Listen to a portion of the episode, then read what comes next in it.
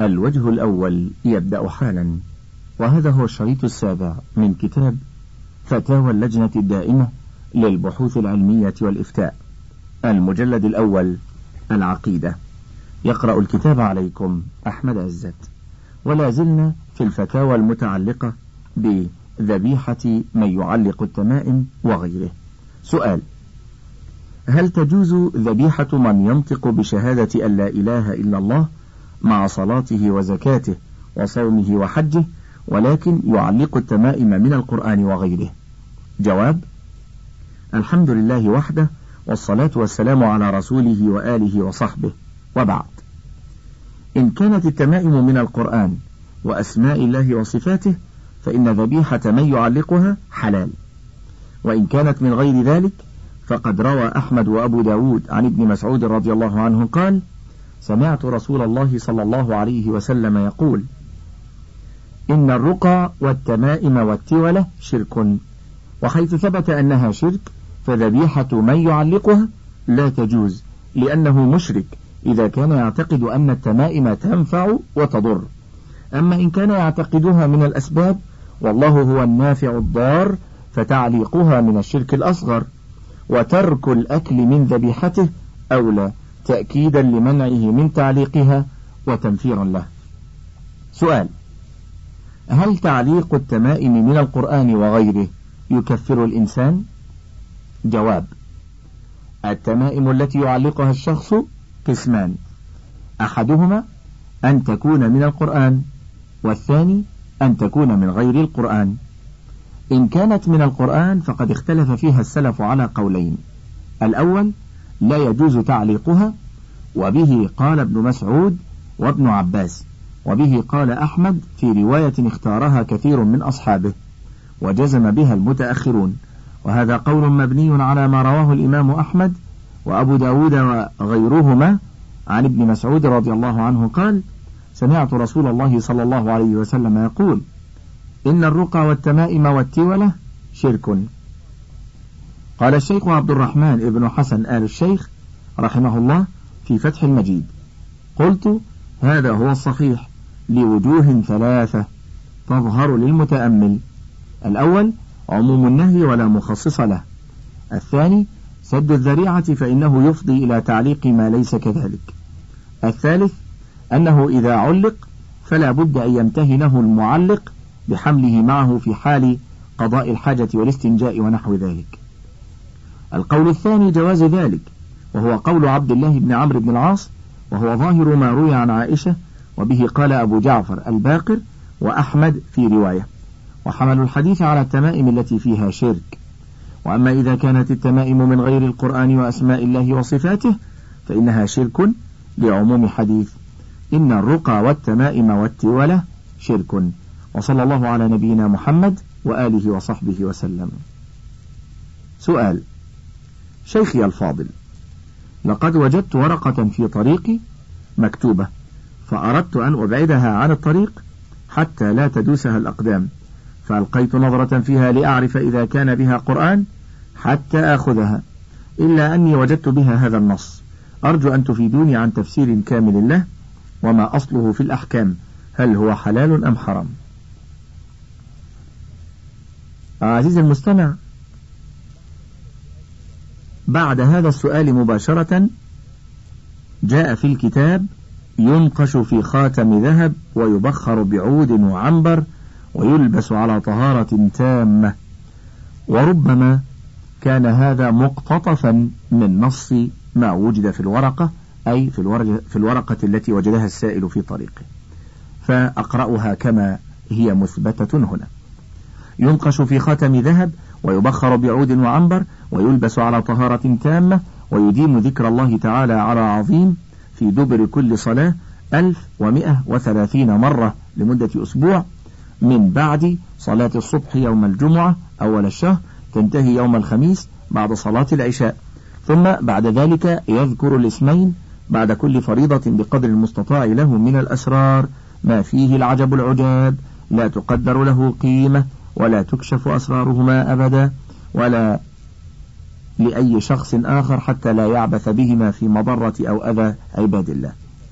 جواب الحمد لله وحده والصلاة والسلام على رسوله وآله وصحبه وبعد. كل ما ذكر في السؤال لا يجوز عمله ولا اتخاذه حرزا أو تميمة ولا يجوز العمل بما فيه لأن فيه نقشا مجهولا وقد يكون متضمنا للشركيات ولأنه يشتمل على ذكر غير مشروع مؤقت بوقت ومحدد بعدد لم يأذن به الشرع. ومشتمل على الذكر باسمين لم يعرف ما هما. فكل ذلك محرم لا يجوز الإقدام عليه ومن تلبس به وجب عليه التخلص منه بترك تلك الأذكار ومحو ما على الخاتم من نقش وترك تبخيره بالعود والعنبر مع التوبة من ذلك. ونسأل الله العفو والعافية. وبالله التوفيق. صلى الله على نبينا محمد وآله وصحبه وسلم. السجود لغير الله. سؤال هناك من يقول كل من يتقيد برسالة محمد صلى الله عليه وسلم واستقبل القبلة بالصلاة ولو سجد لشيخه لم يكفر ولم يسمى مشركا. حتى قال إن محمد بن عبد, ألو... ابن عبد الوهاب الذي تكلم في المشركين في خلودهم في النار إذا لم يتوبوا قد أخطأ وغلط. وقال إن المشركين في هذه الأمة يعذبون ثم يخرجهم الله إلى الجنة. وقال إن أمة محمد لم يخلد فيهم أحد في النار.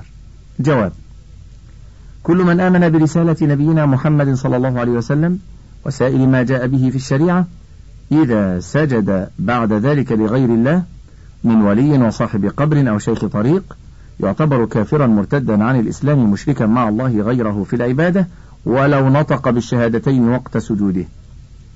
لإتيانه بما ينقض قوله من سجوده لغير الله لكنه قد يعذر لجهله فلا تنزل به العقوبة حتى يعلم وتقام عليه الحجة ويمهل ثلاثة أيام إعذارا إليه ليراجع نفسه عسى أن يتوب. فإن أصر على سجوده لغير الله بعد البيان قتل لردته لقول النبي صلى الله عليه وسلم من بدل دينه فاقتلوه أخرجه الإمام البخاري في صحيحه عن ابن عباس رضي الله عنهما. فالبيان وإقامة الحجة للإعذار إليه قبل إنزال العقوبة به لا ليسمى كافرا بعد البيان فإنه يسمى كافرا بما حدث منه من سجود لغير الله أو نذره قربة أو ذبحه شاة مثلا لغير الله. وقد دل الكتاب والسنة على أن من مات على الشرك لا يغفر له ويخلد في النار لقوله تعالى إن الله لا يغفر أن يشرك به ويغفر ما دون ذلك لمن يشاء. وقوله ما كان للمشركين أن يعمروا مساجد الله شاهدين على أنفسهم بالكفر.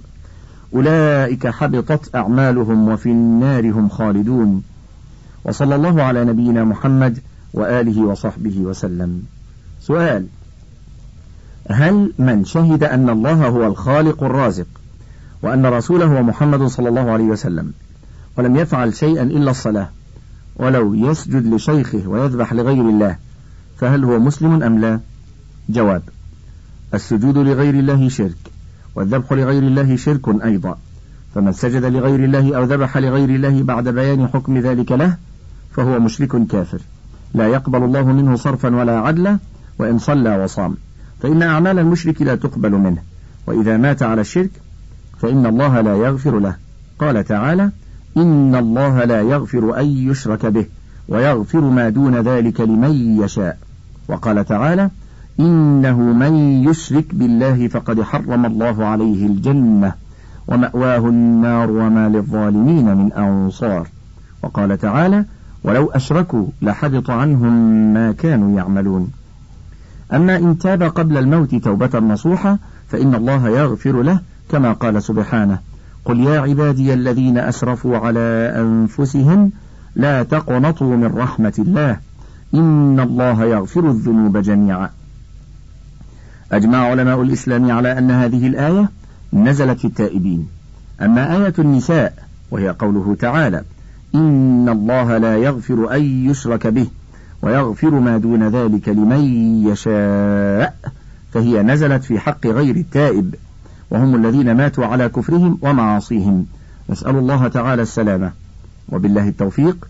وصلى الله على نبينا محمد وآله وصحبه وسلم. سؤال هل يجوز الركوع لأحد مثل الوالدين؟ جواب لا يجوز بل ذلك شرك لأن الركوع عبادة لله سبحانه كالسجود فلا يجوز فعلهما لغير الله سبحانه. وبالله التوفيق. وصلى الله على نبينا محمد وآله وصحبه وسلم. الحلف بغير الله. سؤال حصل نقاش بيني وبين أحد الإخوان حول عدم جواز الحلف بغير الله فكان ما دار بيننا كالتالي. أقول أنا اعتمادا على ما درسته في صغري هو أن الحلف بغير الله شرك أصغر كما فصل في كتاب الشيخ محمد بن عبد الوهاب حيث يقول الشرك الأصغر هو الحلف بغير الله. وقول الرجل ما لي إلا, إلا الله. وأنت وأنا داخل على الله وعليك. إلى آخره. كقول الرجل ما لي إلا الله وأنت. وأنا داخل على الله وعليك. إلى آخره. ويقول هو يجوز الحلف بالقرآن لأنه صفة من صفات الله تعالى. وقد تعددت إجابات بعض الإخوان المجتهدين مؤيدين لقوله. ولحاجتنا إلى الاستنارة برأي هيئة الإفتاء الموقرة لعلمنا الجازم بتحريها للأحاديث الصحيحة. نرجو أن تفتونا مأجورين. جواب أما الحلف بغير الله وقول القائل ما شاء الله وشئت وما لي إلا الله وأنت ونحو ذلك فإن قام بقلبه تعظيم لمن حلف به من المخلوقات مثل تعظيم الله فهو شرك أكبر. فإن كان جاهلا علم. فإن أصر فهو والعالم ابتداء سواء. كل منهما يكون مشركا شركا أكبر. وكذا في قوله ما شاء الله ومشيئة هذا الشخص. فإن كان جاهلا علم. فإن أصر فهو والعالم ابتداء سواء. كل منهما مشرك شركا أكبر.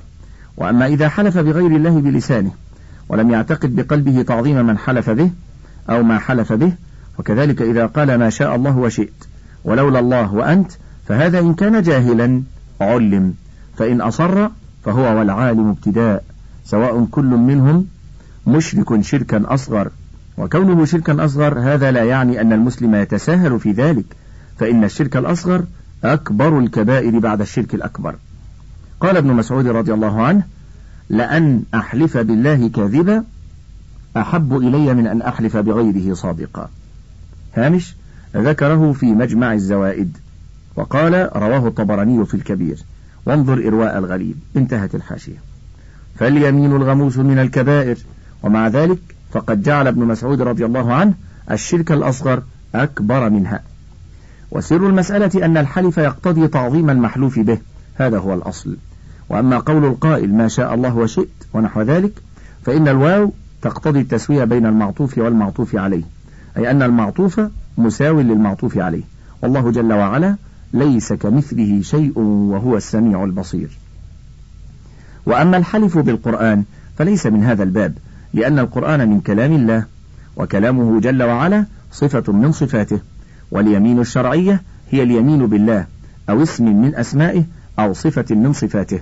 قال صلى الله عليه وسلم من كان حالفا فليحلف بالله أو ليصمت أخرجه البخاري عن عمر. وبالله التوفيق وصلى الله على نبينا محمد وآله وصحبه وسلم. سؤال رجل أراد أن يشتري من تاجر سلعة فأعطاه ثلاثة أنواع منها. فقال له الرجل تخبرني عن الأفضل من هذه السلع. وقال التاجر بالأمانة هذا هو الأفضل. وكلا الرجلين لم يقصد يمينا وإنما قصدهما ائتمان أحدهما الآخر في الإخبار بالحقيقة. ويسأل هل هذا يعتبر كفرا وإلحادا؟ جواب إذا لم يكن أحدهما قصد بقوله بالأمانة الحلف بغير الله وإنما أراد بذلك ائتمان أخيه في أن يخبره بالحقيقة فلا شيء في ذلك مطلقا. لكن ينبغي أن لا يعبر بهذا اللفظ الذي ظاهره الحلف بالأمانة. أما إذا كان القصد بذلك الحلف بالأمانة فهو حلف بغير الله والحلف بغير الله شرك أصغر. ومن أكبر الكبائر لما روى عمر بن الخطاب رضي الله عنه قال قال رسول الله صلى الله عليه وسلم من حلف بغير الله فقد كفر أو أشرك رواه أحمد وغيره. وقال صلى الله عليه وسلم من حلف بالأمانة فليس منا. رواه الإمام أحمد وغيره. وقال ابن مسعود رضي الله عنه لأن أحلف بالله كاذبا أحب إلي من أن أحلف بغيره صادقا. وبالله التوفيق وصلى الله على نبينا محمد وآله وصحبه وسلم. سؤال ما حكم الحلف بغير الله؟ هل هو شرك أو لا؟ جواب الحلف بغير الله من ملك أو نبي أو ولي أو مخلوق من المخلوقات محرم. لما ثبت عن ابن عمر رضي الله عنهما عن رسول الله صلى الله عليه وسلم أنه أدرك عمر بن الخطاب في ركب وعمر يحلف بأبيه. فناداهم رسول الله صلى الله عليه وسلم ألا إن الله عز وجل ينهاكم أن تحلفوا بآبائكم فمن كان حالفا فليحلف بالله أو ليصمت. رواه البخاري وغيره. وفي رواية أخرى عنه أن رسول الله صلى الله عليه وسلم قال من كان حالفا فلا يحلف إلا بالله. وكانت قريش تحلف بآبائها فقال لا تحلفوا بآبائكم. رواهما مسلم وغيره. فنهى النبي صلى الله عليه وسلم عن الحلف بغير الله. والأصل في النهي التحريم بل ثبت عنه صلى الله عليه وسلم أنه سماه شركا. روى عمر بن الخطاب رضي الله عنه أن رسول الله صلى الله عليه وسلم قال من حلف بشيء دون الله فقد أشرك. رواه أحمد بسند صحيح ورواه الترمذي وحسنه وصححه الحاكم عن ابن عمر أن رسول الله صلى الله عليه وسلم قال من حلف بغير الله فقد كفر أو أشرك وقد حمل العلماء ذلك على الشرك الأصغر وقالوا إنه كفر دون الكفر الأكبر المخرج عن الملة والعياذ بالله فهو من أكبر الكبائر ولهذا قال ابن مسعود رضي الله عنه لأن أحلف بالله كاذبا أحب إلي من أن أحلف بغيره صادقا. ويؤيد ذلك ما رواه أبو هريرة عن رسول الله صلى الله عليه وسلم أنه قال من حلف منكم فقال في حلفه باللات والعزى فليقل لا إله إلا الله ومن قال لأخيه تعالى أقامرك فليتصدق. رواه مسلم وغيره. حاشية البخاري ومسلم في النووي والترمذي والنسائي وغيرهم. انتهى. فأمر صلى الله عليه وسلم من حلف من المسلمين باللات والعزى أن يقول بعد ذلك لا إله إلا الله لمنافاة الحلف بغير الله كمالا للتوحيد الواجب وذلك لما فيه من إعظام غير الله بما هو مختص بالله وهو الحلف به. وما ورد في بعض الأحاديث من الحلف بالآباء فهو قبل النهي عن ذلك جريا على ما كان معتادا عند العرب في الجاهلية. وصلى الله على نبينا محمد وآله وصحبه وسلم. سؤال. ما حكم الإسلام في الذي يستعين بالجن في معرفة المغيبات كضرب المندل؟ ما حكم الإسلام في التنويم المغناطيسي؟ وبه تقوى قدرة المنوم على الإيحاء وبالتالي السيطرة على من ينومه وجعله يترك محرما أو يشفى من مرض عصبي أو يقوم بالعمل الذي يطلب المنوم. ما حكم الإسلام في قول فلان بحق فلان أهو حلف أم لا؟ أفيدونا. جواب أولا علم المغيبات من اختصاص الله تعالى فلا يعلمها أحد من خلقه لا جني ولا غيره إلا ما أوحى الله به إلى من شاء من ملائكته أو رسله. قال الله تعالى قل لا يعلم من في السماوات والأرض الغيب إلا الله. سورة النمل. وقال تعالى في شأن نبيه سليمان عليه السلام ومن سخره له من الجن فلما قضينا عليه الموت ما دلهم على موته ما دلهم على موته إلا دابة الأرض تأكل من سأته. فلما خر تبينت الجن أن لو كانوا يعلمون الغيب ما لبثوا في العذاب المهين. سورة سبأ. وقال تعالى عالم الغيب فلا يظهر على غيبه أحدا إلا من ارتضى من رسول. فإنه يسلك من بين يديه ومن خلفه رصدا سورة الجن.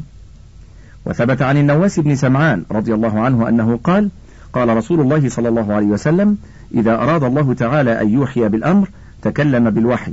أخذت السماوات منه رجفة أو قال رعدة شديدة خوفا من الله عز وجل. فإذا سمع ذلك أهل السماوات صعقوا وخروا لله سجدا. فيكون أول من يرفع رأسه جبريل فيكلمه الله من وحيه بما أراد. ثم يمر جبريل بالملائكة. كلما مر بسماء قال ملائكتها ماذا قال ربنا يا جبريل؟ فيقول جبريل قال الحق وهو العلي الكبير.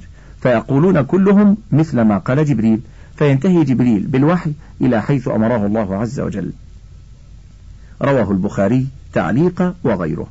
وفي الصحيح عن أبي هريرة رضي الله عنه عن النبي صلى الله عليه وسلم أنه قال إذا قضى الله الأمر في السماء ضربت الملائكة بأجنحتها خضعانا لقوله كأنه سلسلة على صفوان ينفذهم ذلك.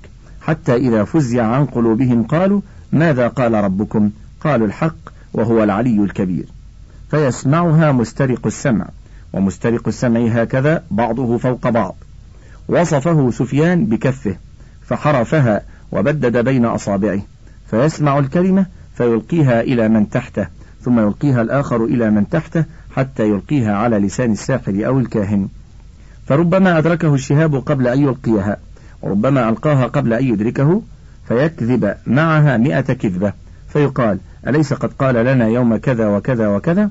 فيصدق بتلك الكلمة التي سمعت من السماء. رواه البخاري.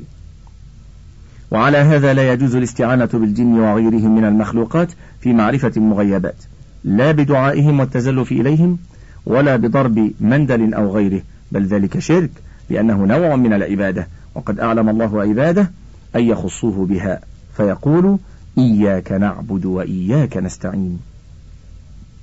وثبت عن النبي صلى الله عليه وسلم أنه قال لابن عباس إذا سألت فاسأل الله وإذا استعنت فاستعن بالله. الحديث. ثانيا التنويم المغناطيسي ضرب من ضروب الكهانة.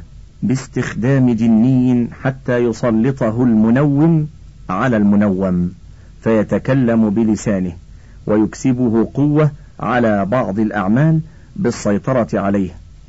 إن صدق مع المنوم وكان طوعا له مقابل ما يتقرب به المنوم إليه. ويجعل ذلك الجني المنوم طوع إرادة المنوم بما يطلبه من الأعمال أو الأخبار بمساعدة الجني له إن صدق ذلك الجني مع المنوم.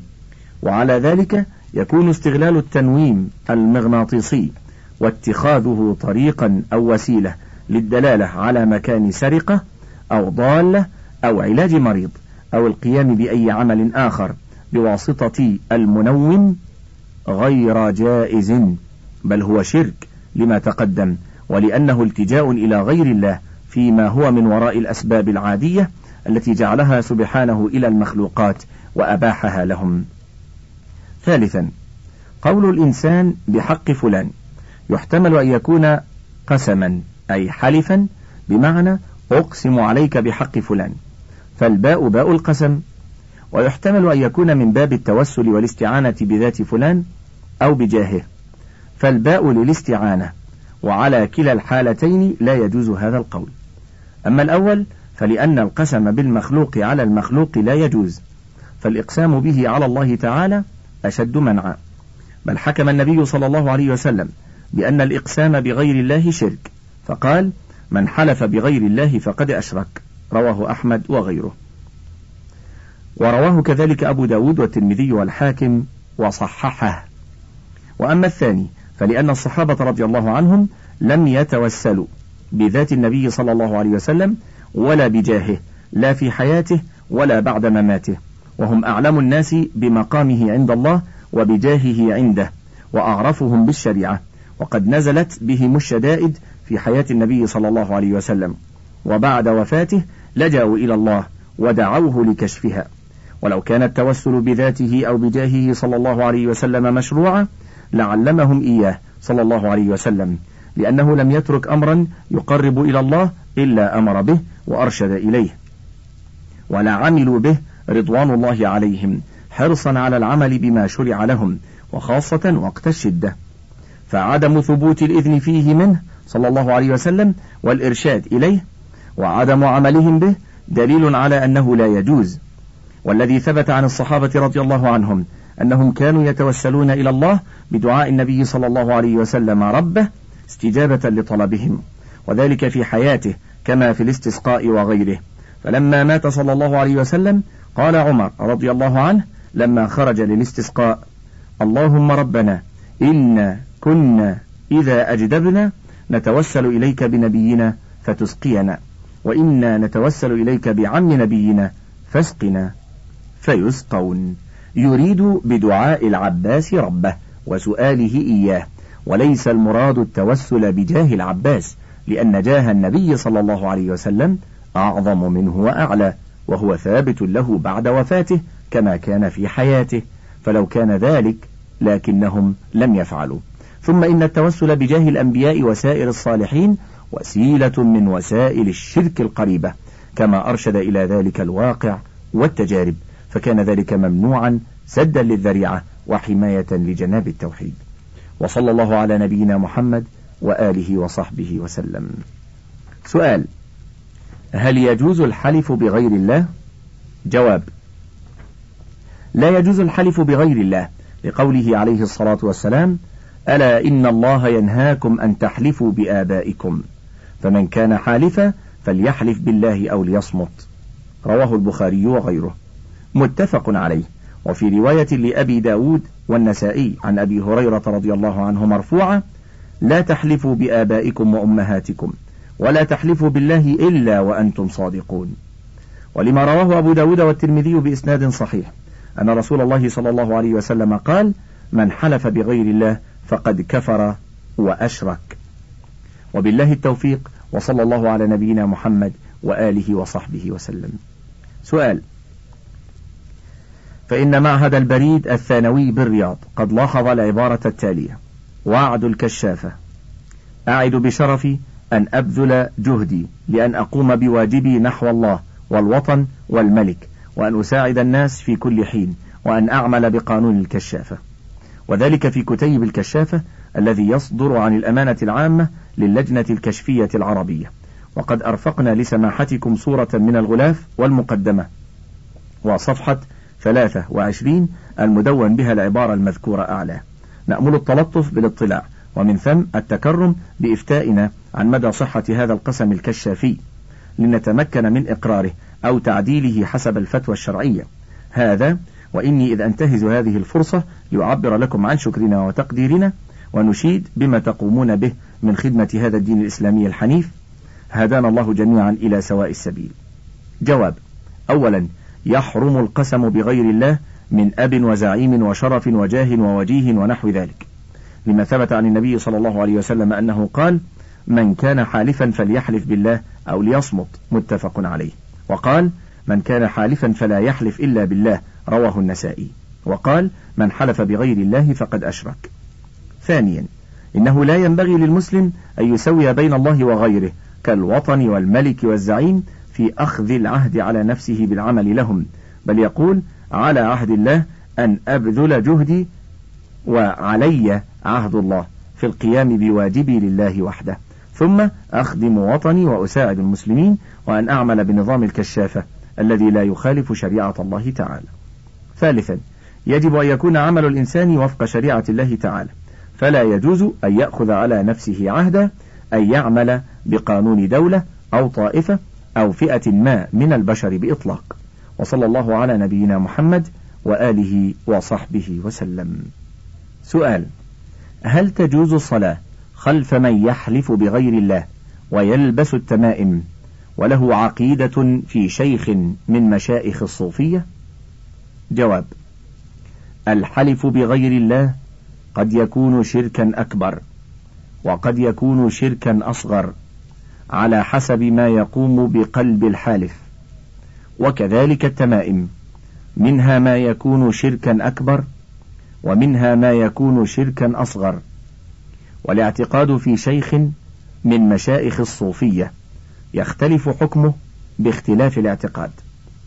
وأنت لم تبين حاله في السؤال ولكن ينبغي نصح هذا الإمام عما يصدر عنه مما لا يرضي الله. فإن قبل النصح وإلا فليصلي خلف غيره.